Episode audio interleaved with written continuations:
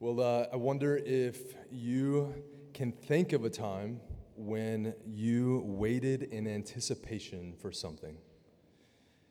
Is there a time that you can think of where you waited in anticipation for something? So, in the fall of, of 2008, I reconnected with an old friend of mine uh, from college. One of my roommates was uh, getting married. I had moved away, had been gone for a couple of years, and I was a groomsman in my friend's wedding. And, uh, and this friend that I reconnected with, Rebecca, uh, she was a wedding singer that weekend. So, Rebecca at this time lived 90 miles away from me, and I happened to be traveling to seminary uh, in Dallas, which was a, a, little over two hours away. And so, uh, but my parents lived in Dallas, so I would go the night before uh, I would have class in the early morning, and and Rebecca and I began to. Uh, yeah, go on walks together. I would find reasons to get her to come hang out with me, and uh, yeah, so we we began to yeah just grow in relationship. Uh, our, our dating relationship was fairly short. We got engaged, and throughout our engagement, we we talked a lot on the phone, and we saw each other uh, as much as we were able. And we did that because we, we loved each other and we loved to spend time together. And I share all of that because I, in that season, I remember how hard it was to go home at the end of spending time together.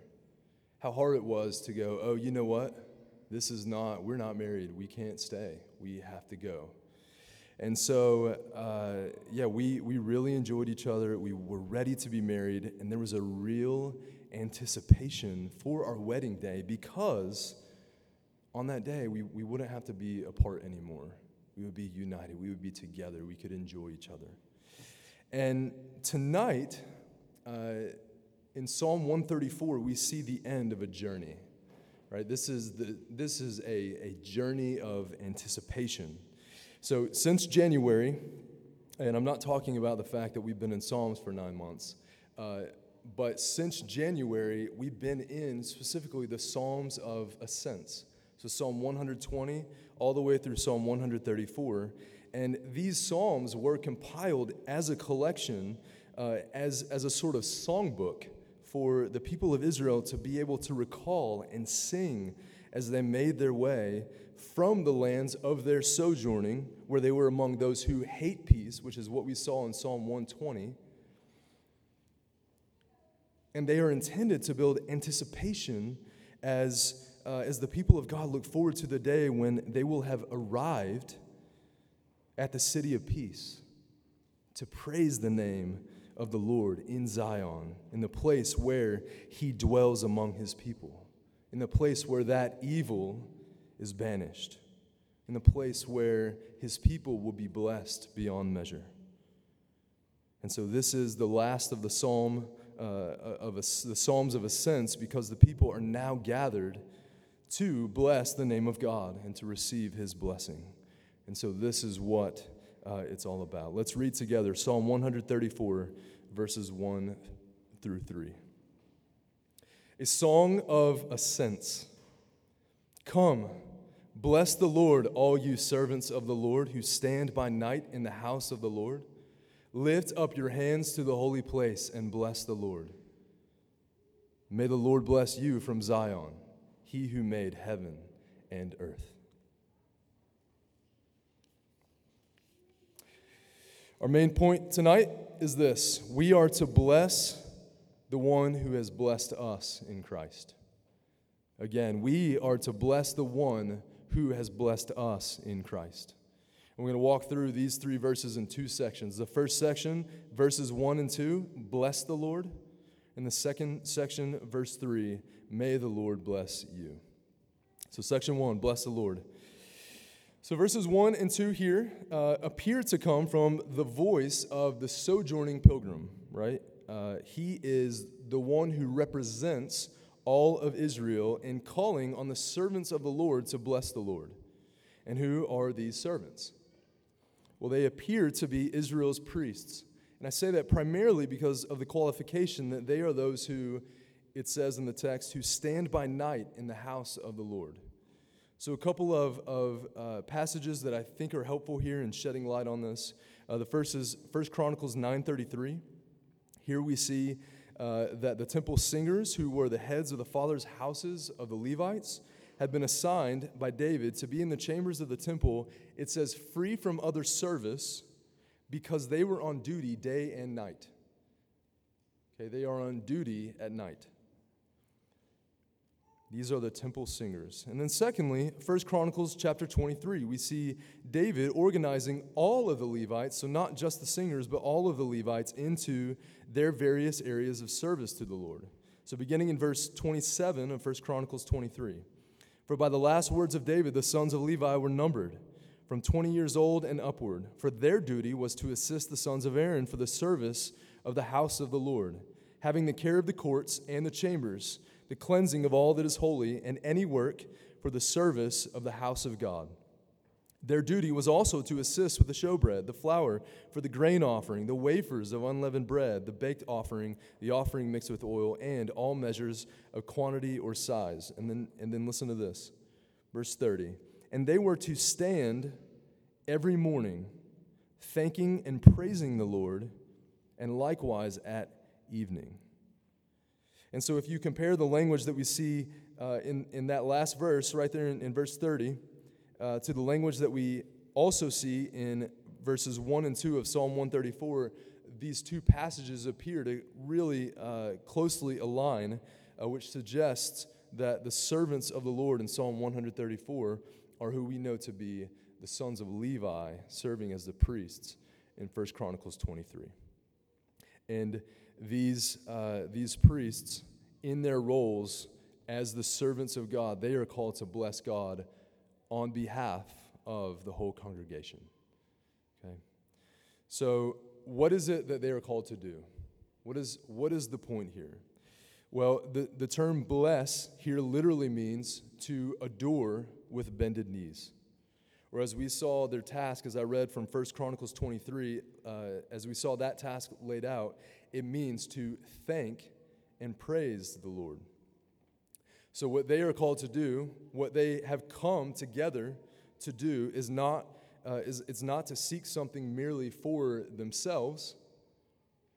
It's actually rather to direct their focus toward and adore the person and the works of the one true God.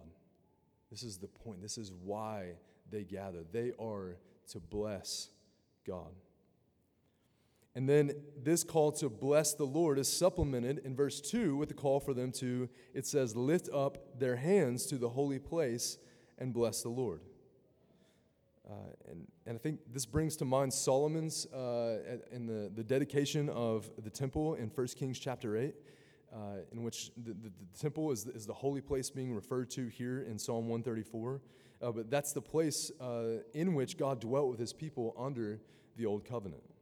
Okay, 1 Kings 8 22. Solomon stood before the altar of the Lord in the presence of all the assembly of Israel and spread out his hands toward heaven and said, O Lord, God of Israel, there is no God like you, in heaven above or on earth beneath, keeping covenant and showing steadfast love to your servants who walk before you with all their heart.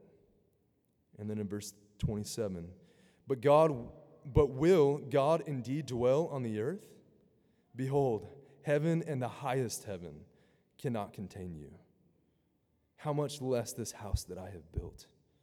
Yet have regard to the prayer of your servant and to his plea, O Lord my God, listening to the cry and to the prayer that your servant prays you, prays before you this day, that your eyes may be open night and day toward this house, the place of which you have said, My name shall be there, that you may listen to the prayer that your servant offers toward this place and listen to the plea of your servant and of your people Israel when they pray toward this place. And listen in heaven, your dwelling place. And when you hear, forgive. You see, Solomon here, he, he recognizes that the heavens, the highest heavens, cannot contain the glory of God, much less this, this temple, although the temple is, is intended to be a glorious, uh, a glorious place. Solomon recognizes, though, that, that uh, this holy place pales in comparison to heaven, and even heaven cannot contain the glory of God. But Solomon also recognizes that God has purposed specifically to meet with his people under the old covenant in this place. And so Solomon, with his hands lifted toward heaven, he prays that the Lord would have regard for his people who, in faith, cry out to the Lord toward that place. And then, likewise, as the priests in Psalm 134, as they adore God, praising his name and thanking him, uh, the text says they are to lift their hands as a symbolic gesture, right? The, the gesture is one of uh, a, that, that expresses their dependence upon the Lord. They depend on Him to fill their empty hands. That's why they're raising their hands. It's a posture of recognizing one's need and of looking for the answers to that need in the place of God's presence, from God Himself. And having this kind of posture is part of what it means to bless God. And I don't think that means merely the lifting of the hands, but the knowing of one's weakness, the believing that God Himself is alone sufficient to truly answer that weakness, and the believing and, and acknowledging of that truth and the crying out to Him for help, that the lifting of the hands are the expression of those realities. Right? The call is for God's people to worship Him by expressing with all of their being that He is set apart, that there is none like Him. Right? That His ways are higher than our ways, His thoughts are higher than our thoughts. His wisdom is above all wisdom. He is good. We're expressing that righteousness and justice are the foundation of his throne. That he keeps his promises and he is trustworthy. That he is powerful and he'll never fail. That his word always accomplishes the purpose for which he sends it out. That he is gracious and merciful, slow to anger, which is most certainly proved in his patience toward us. That if there is to be any forgiveness of sins, any help that is worth having, it will come from His hand. That all material benefits that we have in this life could fall away. We could lose them all in a day, in a moment. And if we have Him, we're rich beyond measure.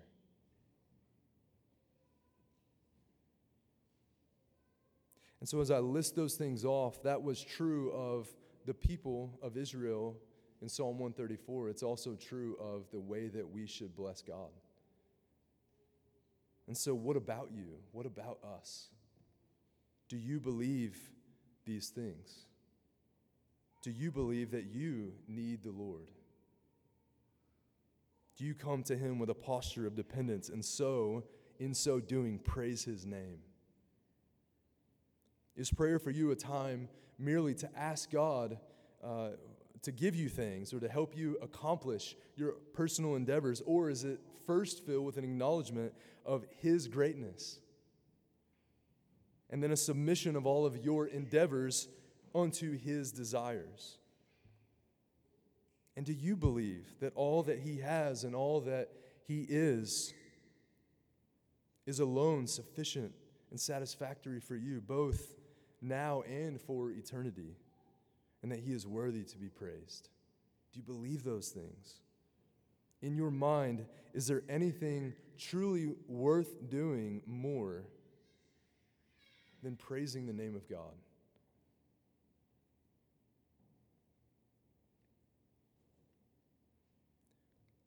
This should be the mind of all of God's people. This should be our posture. This should be our desire. So I would encourage you in the same way that Garrett encouraged us this morning, where we, where we see that our affections don't don't line up in those ways, that we don't desire God the way that we should, when we don't uh, desire to praise His name in the way that we should, we should be honest about those things with Him. We should cry out to Him for help. We should cry out to Him for, uh, yeah, for those kind of affections, those kind of desires. He loves to give His people what we need. He loves to help us. He wants those things from us. And so, I would encourage you pray, cry out to Him, ask Him uh, to, to soften your heart and to give you this mind. Bless the Lord. And so it, it seems that in this gap between verses 2 and 3, God is indeed blessed. And then in verse 3, what we have is the response of the Lord to his people, which is given by his priests. And this brings us to our second section. May God bless you. So again, verse 3 says, May the Lord bless you from Zion, he who made heaven and earth. Here, what we have is a benediction. It's what we often call this. It's a final word at the close of this evening service. And, and what we shouldn't do is hear that as a prayer that, well, maybe God will do that for you. No, actually, it's a pronouncement of blessing upon his people because they are his people. It's a pronouncement of blessing. So the Aaronic, the Aaronic blessing found in Numbers six, many of you know that. It was given to the very first generation of those that God redeemed from slavery in Egypt. Verse 22 of Numbers chapter 6 says this The Lord spoke to Moses, saying, Speak to Aaron and his sons, saying, Thus you shall bless the people of Israel. You shall say to them, The Lord bless you and keep you. The Lord make his face to shine upon you and be gracious to you. The Lord lift up his countenance upon you and give you peace.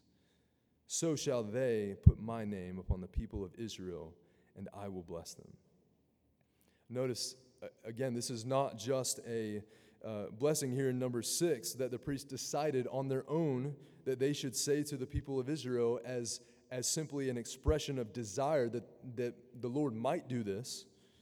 No, actually, the text says that the Lord is the one who told Moses to say to Aaron and his sons to bless the people in this way. This, is, this, this proclamation of blessing is coming from God Himself, it's for God's people if he is the maker of heaven and earth, as we see in, in verse 3 here of our text, if he is the maker of heaven and earth, if he has pronounced that this blessing should be proclaimed in the gathering of his people, then blessing most certainly will be for his people.